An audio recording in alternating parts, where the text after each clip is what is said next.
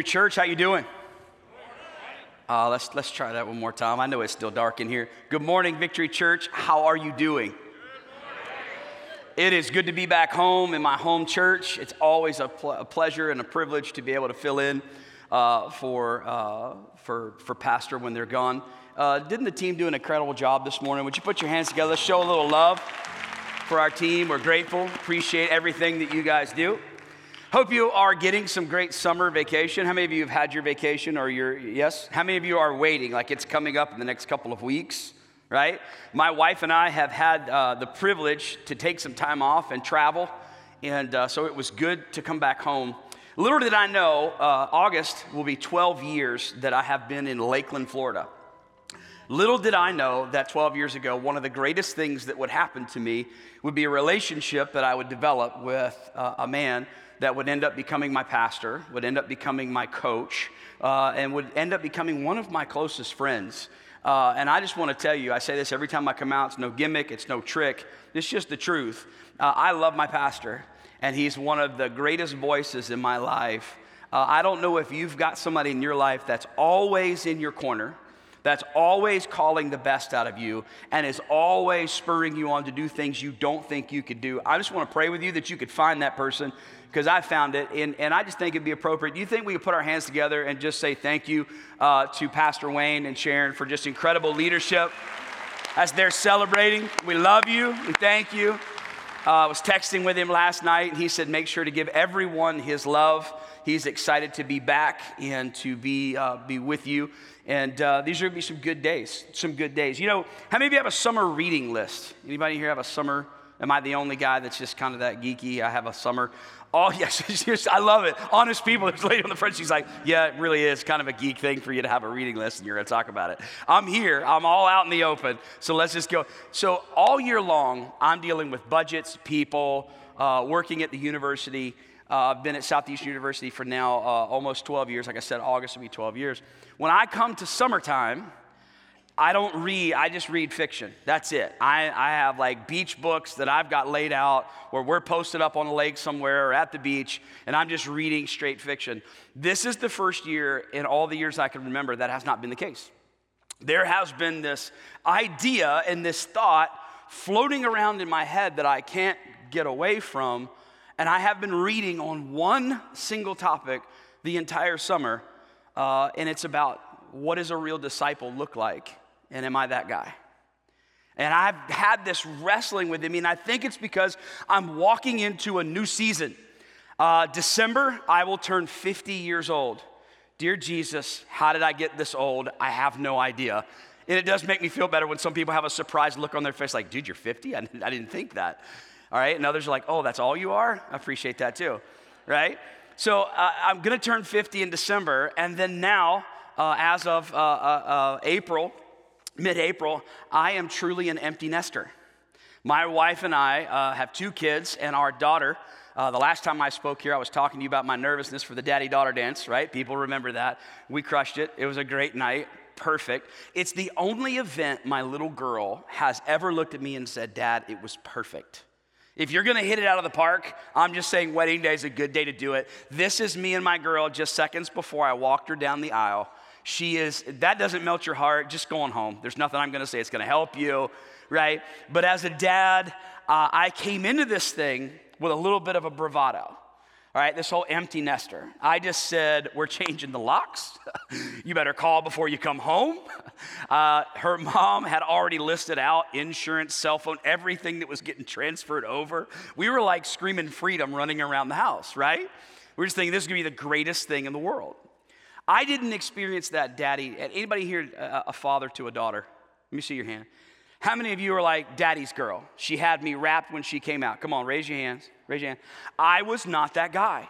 I thought something was wrong with me until I realized she's just the female version of me and we were always going to butt heads, right? Somewhere around 18, we started to get back together like, oh, this is my little girl. But all of the emotions that you felt as, as, as daddy's girl, right? I experienced them in the, the week leading up to the wedding and the month after. I had to call, I was thinking about calling a counselor. I was so depressed. uh, the day after I gave her away. I'm literally looking at my wife like, did we do the right thing?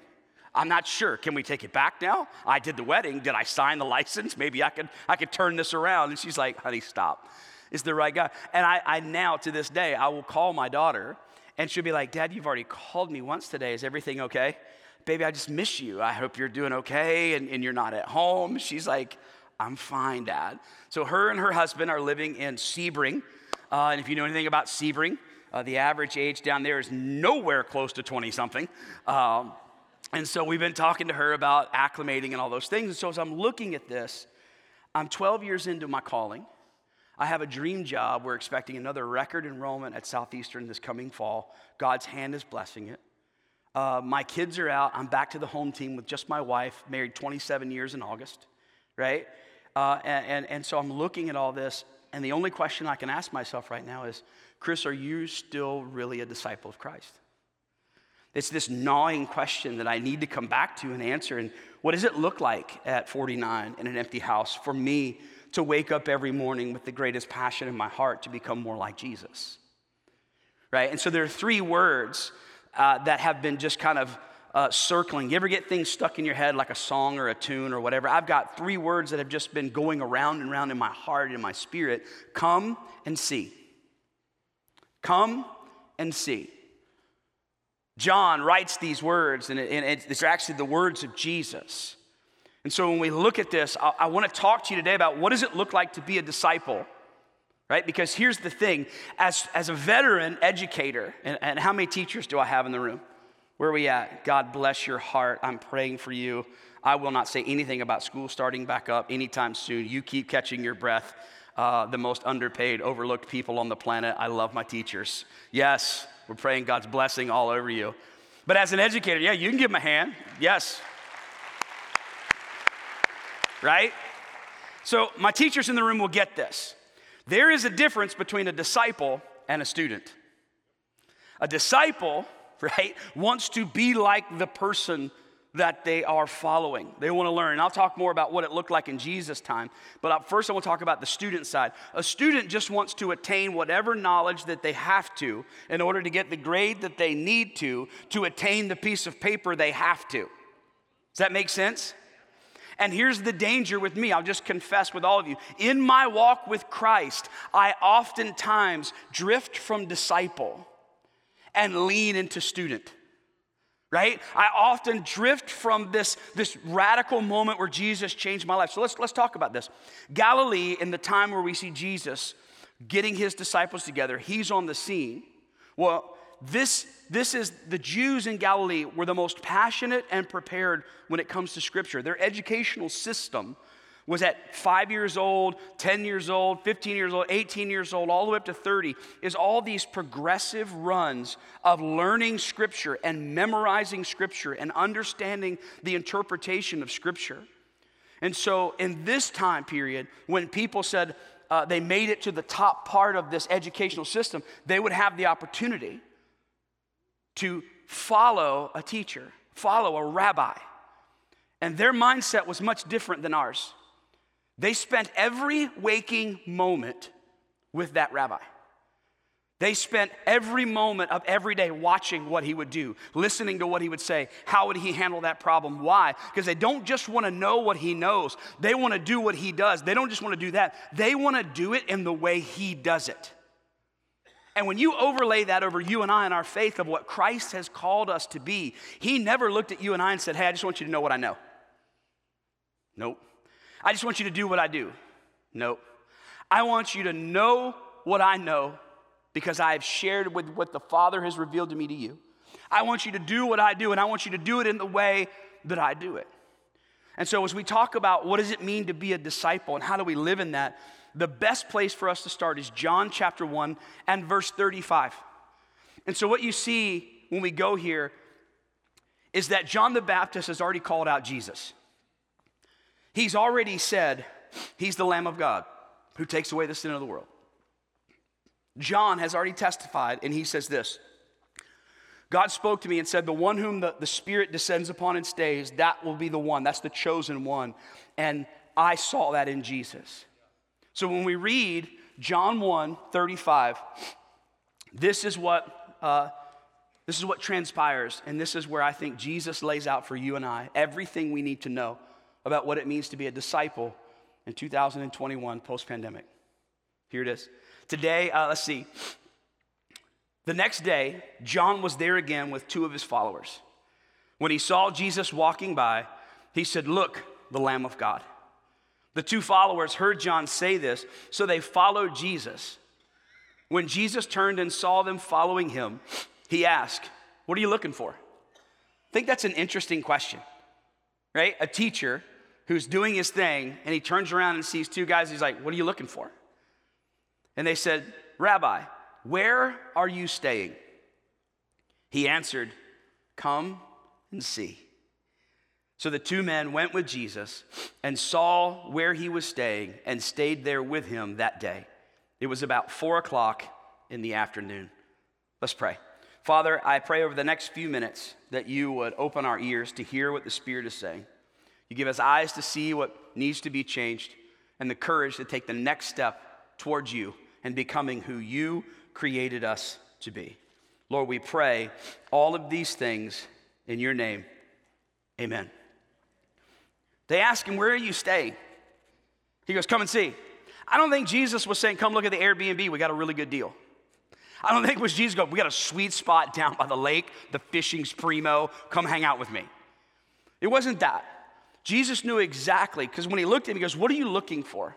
I think Jesus was testing them. I think Jesus looked at him and said, Is this just an idle curiosity, or do you really want to know who I am?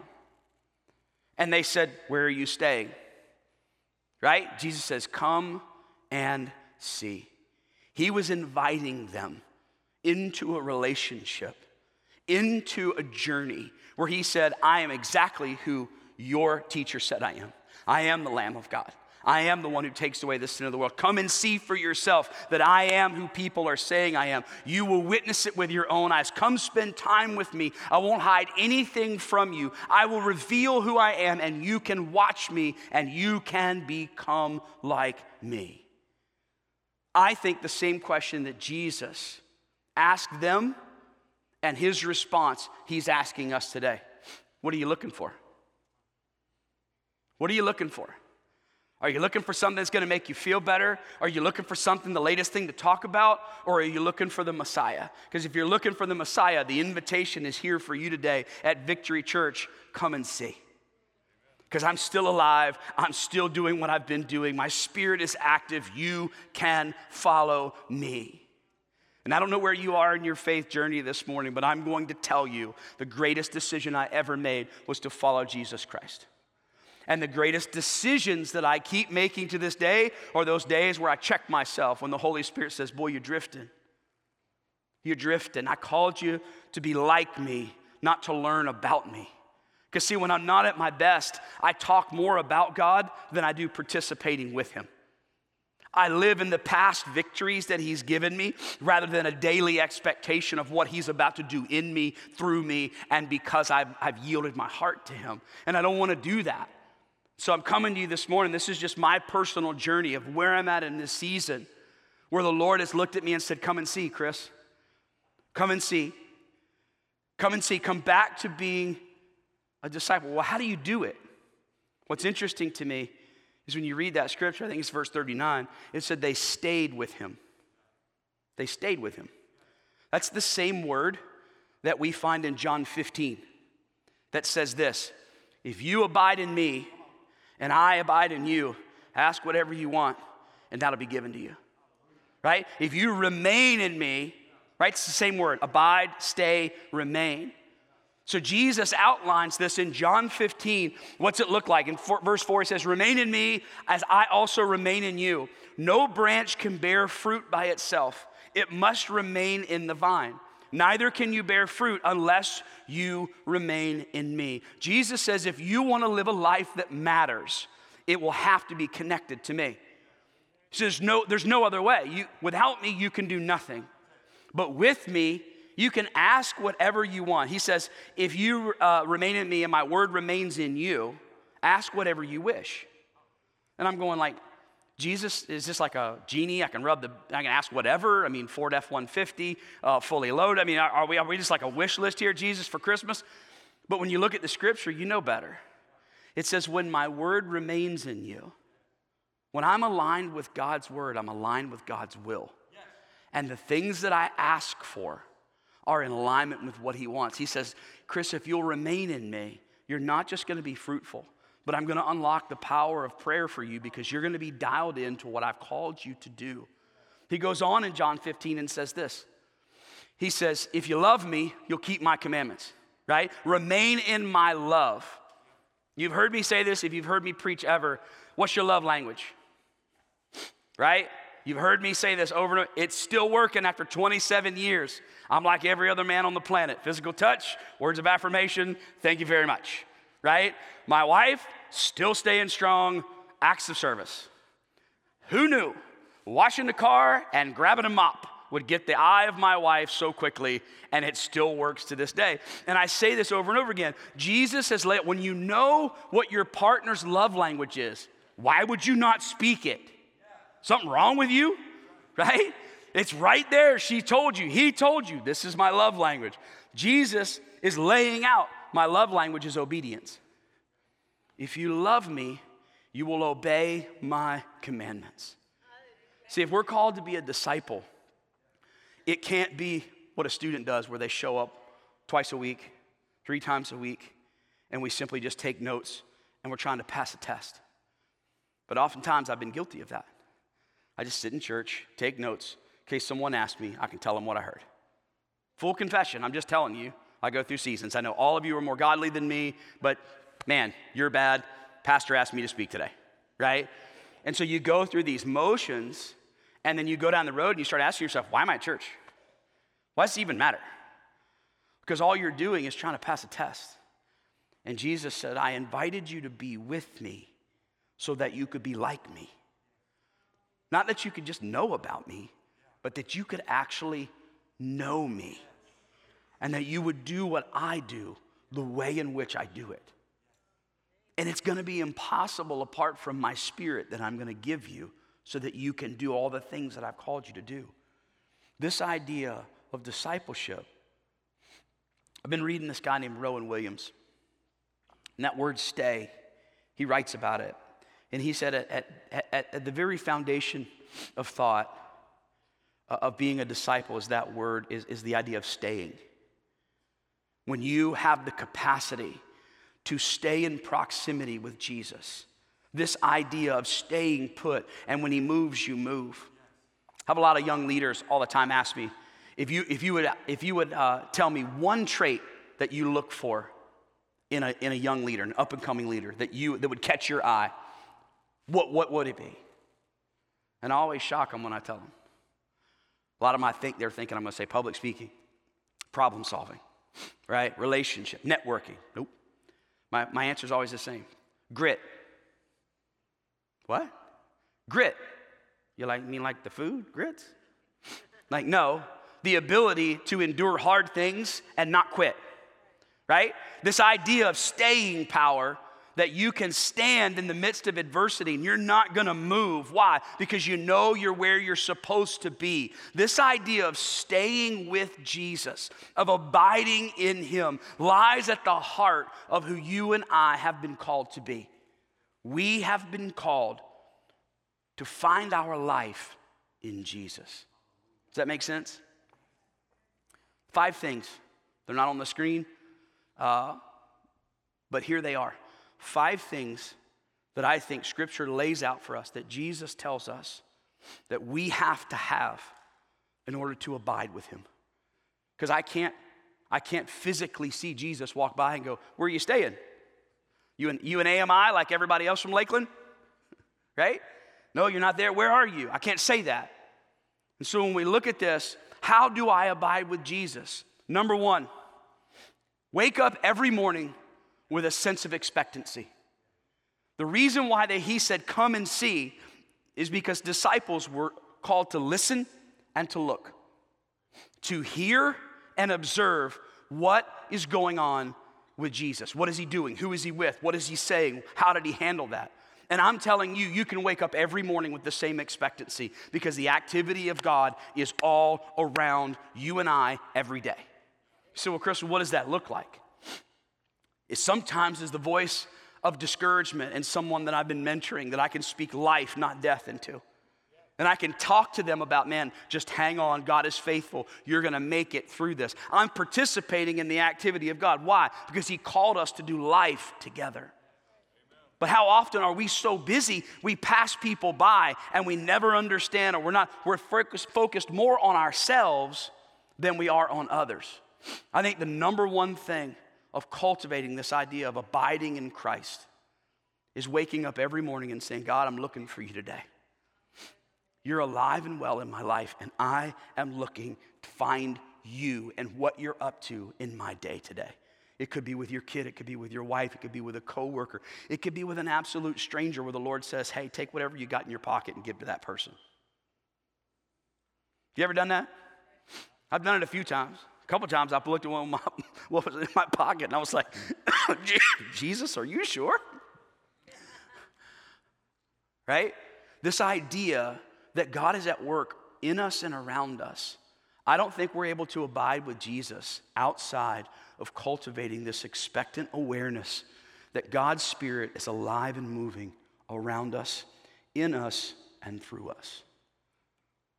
The second thing that I think that He calls us to be a part of, I think that if we're going to abide in Christ, is this you have to give yourself to community. Seek the community of other believers. Go deep in relationship. Life comes when we are with the people of God. Remember, I told you about my girl. She called a couple times, and, and her husband, if you don't remember, he's with the FWC. He has to live where they live. He's been stationed down there. Great guy. She's trying to do her best to be a, be a good wife. But she's like, Dad, I don't know anybody down here. I, I, I don't know anybody down here. My wife and I have lived long enough. We spent our first 17 years in local church ministry. And the deepest relationships I have to this day are all traced back to the local church. I can call them by name Matt and Ryan in Seneca, South Carolina, two of my closest friends. Doesn't matter how far we're apart, how long I haven't talked to them, I'm going to go back and it will be like we never left. Where did we meet, church? How do we build our relationships in church? And they've survived long after us leaving. So when my daughter, she calls and she said, Dad, it's just, it's kind of lonely down here. You know what I told her? Baby, go to the bar and you'll meet some good friends. nope. Baby, go to the park and you'll run into some really nice people. Nope. So, baby, find a church. Find the church. Find one until you walk in and you see people that you can connect with, right? Bible believing, she knows all that stuff. She doesn't need to hear her dad say it. She just needs me to tell her the best shopping for community is the local church. Why? Because you and I were never meant to live apart. We were meant to laugh together. We were meant to grieve together. We were meant to do life together in a tight knit group of people that all say, I believe in Jesus Christ. Why? Because when my marriage gets in a rough place, I don't need someone telling me somebody else looks good. I need them leaning in, going, Hey, bro, keep your head about you. We're praying for you. Right? We're praying over your marriage. Right? When you gather yourself, I'm telling you, the Bible says that bad company corrupts good character. I didn't make that up. That's not my mama saying. Bad company corrupts good character. You want to abide in Christ? You want to know where Jesus is hanging out? He's hanging out with his people. I want to be around people who look at me and go, hey, you got this, man. What are you reading? And if I try to give them, well, I'm kind of this, oh, so you're not reading anything right now? Yeah, pretty much. Okay. Right? Community provides us this sense of belonging, it provides us a sense of accountability. But more often than not, it provides us a front row seat to see God working in other people's lives. And I've been through some stuff with Ryan and Matt. I've listened to them, I watched. I called him about three weeks ago. And I've never heard Matt cry ever in my life. He's this uh, four foot nothing uh, Mennonite fella. and just the biggest heart you'll ever see in your life is a contractor, just salt of the earth, the kindest man, one of the kindest men I've ever met in my entire life. Never heard him cry. He's my hunting buddy. We fish, do all these things together. And I call him and I said, Hey, what's up? And I call Matt, and Ryan answers. And they're, they're, they live in the same place. And, and I said, Hey, what's up? And we're just walking out of the funeral home, and I can hear I can hear Matt crying, sniffling. I'm like, what's going on? And one of our other friends, they're very close with them, but I'm kind of one removed, but I know him. His name's Jeremy.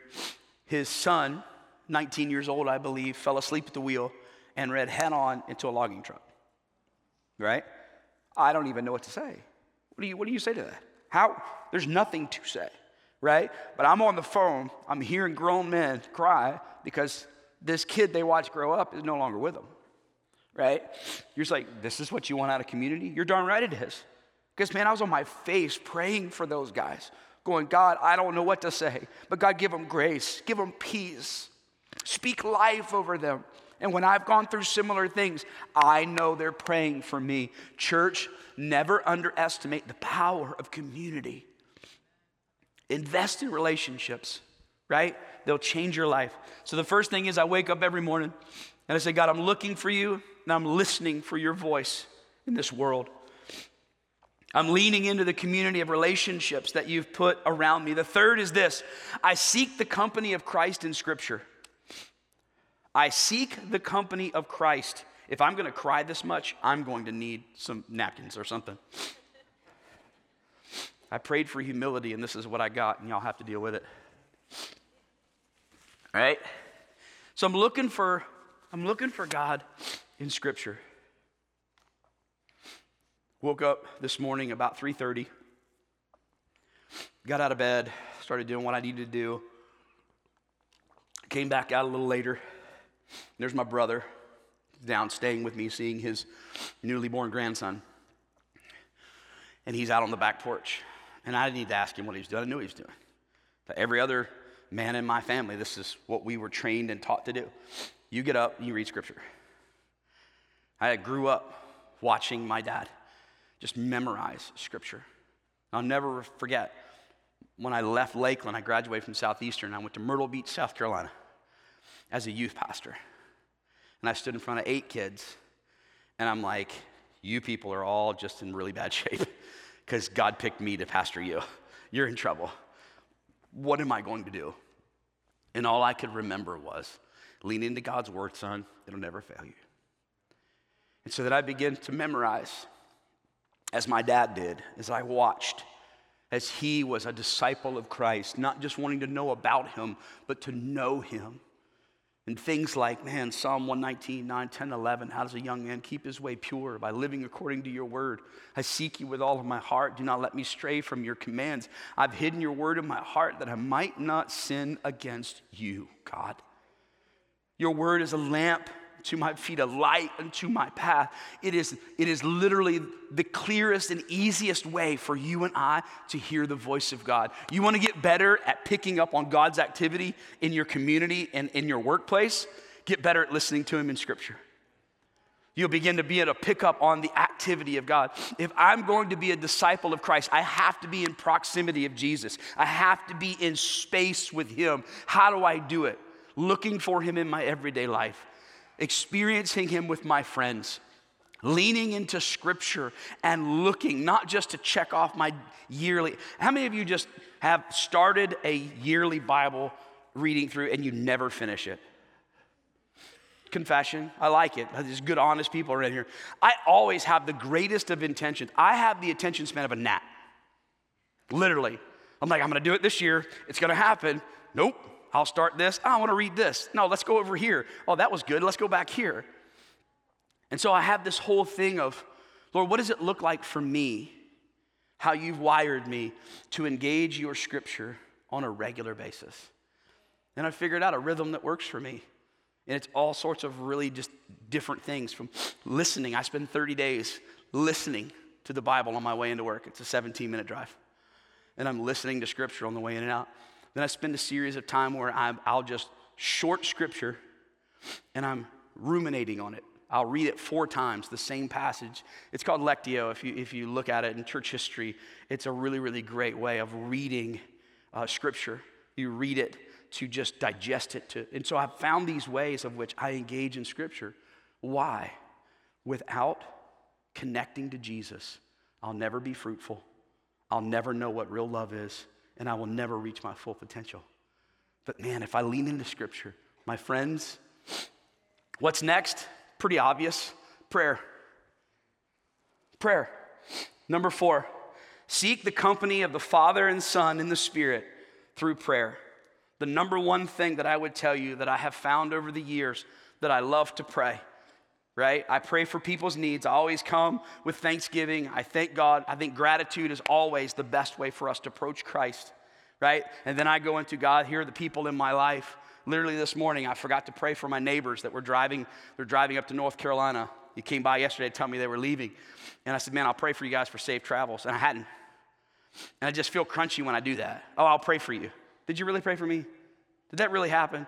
And so at first service this morning, I'm like, Lord, I pray for Pete and Sherry. I ask God that you would give them traveling mercies. Why? Because I want to be, I want to treat prayer like it's real. It's not a token comment we say in the Christian community. But here's the number one thing that I have found in prayer it's made it easier, it's made it more effective for me. I pray scripture.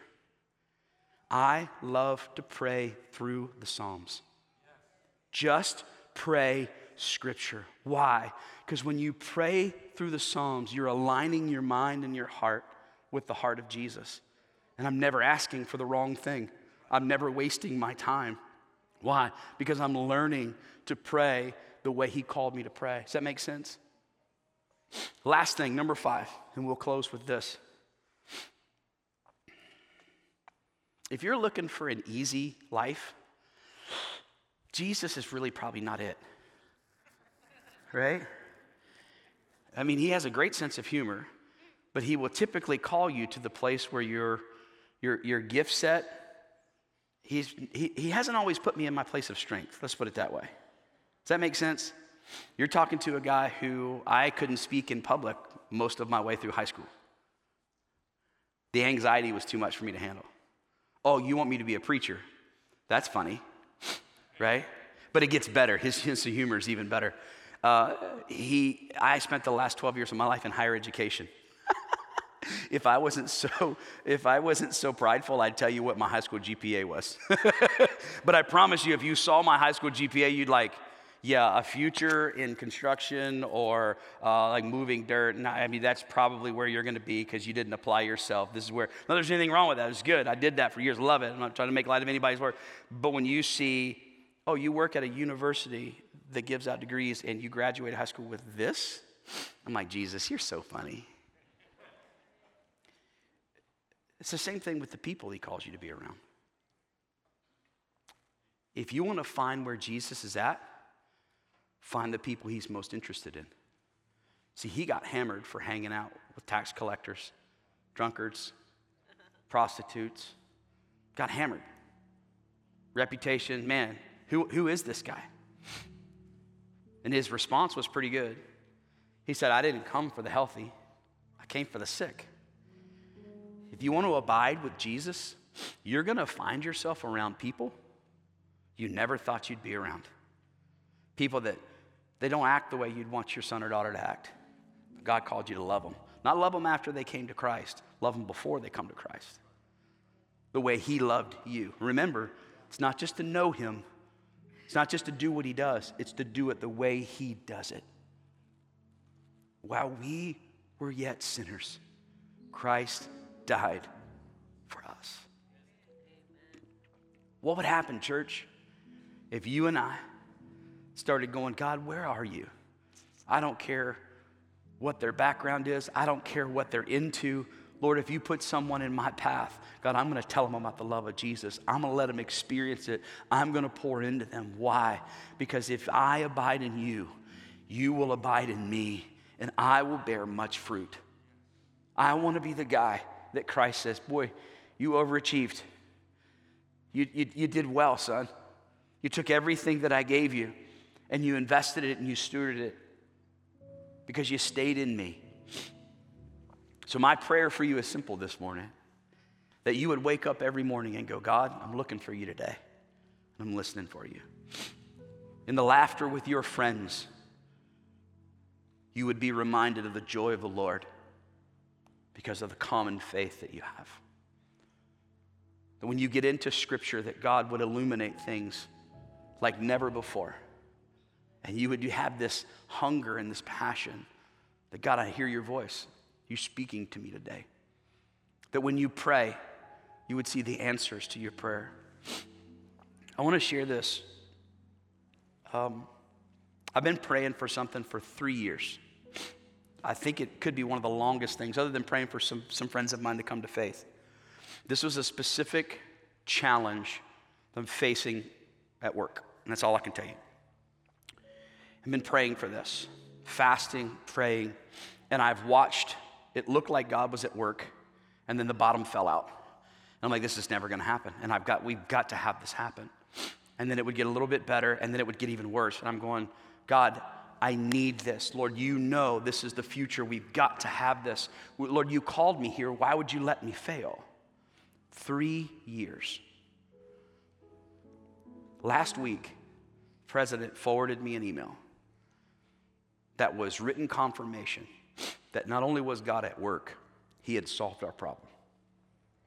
That God had said, I am faithful. I heard your prayers. Church, if you look at me and you ask me, why do you serve God? I'm gonna look you in the eye, I'm gonna go, because He's faithful. And when I say it, I got some stuff behind me to back it up. I'm not a rookie anymore. And, and when I look around and I see people that have served God their whole life and they look at me and they smile and they go, He's faithful. The only way you can say that is if you stay. If you abide through the tough times, you lean in in prayer. Ma'am, sir, greatest decision you could ever make is refuse to be a student and pursue being a disciple. That's where you draw close. That's when you hear his voice the clearest. That's when you sense his presence the most. Would you stand to your feet? And I'm not.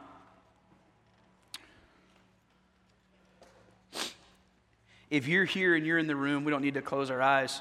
I just made a commitment a long time ago that in moments like this, I would always give people the opportunity to come to know Jesus or come home to Jesus. And so if you're here and you've listened to me, and despite my sniffles and the tears, you'd say, Man, this Jesus thing, I want to give it a try or I want to come home. If you're here and God's pulling on your heart to say, You know what? I want to follow him with my whole heart today. I want to come back to Jesus. I just want you to lift your hand where you are. We're just going to pray together. I'm not going to call you down, I'm not going to embarrass you. But I like it. Yeah, cool. I'm still looking. Okay? I love it. So good. So good. Hey, we're going to pray. The Bible says this pretty simple that if you believe in your heart that He is who He says He is, He's Christ, the Son of the living God, and He died on the cross for your sins and rose again so that you and I could be with Him, and you confess that with your mouth that Jesus is Lord, the Bible says you are saved. Like you will be saved. And so, church, let's pray with a handful of our friends that said, you know what, I'm coming home or I'm coming for the first time. I want to know who Jesus is. I want to be a disciple, right? Let's pray. Dear Jesus, I know that you died on the cross for me and you rose again. Lord, you did this because you love me so that I could have a relationship with you, so that I could draw close and you could shape me and who you want me to be. I choose today to follow you. I give you my heart. I give you my life. Amen. Hey, if you're one of those that raised your hand, I'm not, gonna, tell you what to do, but I'm gonna give you the best coaching advice ever. Take your first step into community. When we're all said and done, you don't need to come right now, or if you wanna come right now, you can. Uh, connect with one of these people down here. They're simply just going to make sure you've got whatever reading materials you. They're not going to hound you or pastor you. They're literally going to give you the next steps in becoming a disciple. Because remember this following Jesus is never an event, it's always a journey. And what you just did was took the first step in a really, really good journey. But for the rest of the church, I want to ask you can we pray together today? I don't know where you are, whether you're just coasting along or you've got your head down and you're living your best life with Jesus and you're hearing Him every day. But I just think it'd be a good prayer for Victory Church to pray God, fill this place with disciples that want to hear your voice, that want to be your hands, that want to acknowledge you, God, in every facet of their life. In fact, let's do it right now. Father, in the name of Jesus, I pray for my church. I pray for my family this morning. And Lord, we once again come back to you and say, Lord, it's not enough for us to know about you. We want to know you. Lord, you said, Come and see. And here we are. And we want to see, God. We want to see your hand at work in our families. We want to see your hand providing for those that are broken and lost. We want to see your hand healing people, God, restoring marriages. Lord, we came for the full deal to be your disciples, God, to have your dust, to walk in your footsteps, Jesus. And God, I pray right now you would give us a renewed passion to be the people of God, to follow you with all of our heart, with all of our soul, and all of our strength. And the church said, Amen. Hey, God bless you. We're gonna, the band's gonna play and sing over us. If you're here and you've got something you want prayer for, man, some really godly people who believe in prayer are waiting to pray for you so you can make your way out. God bless.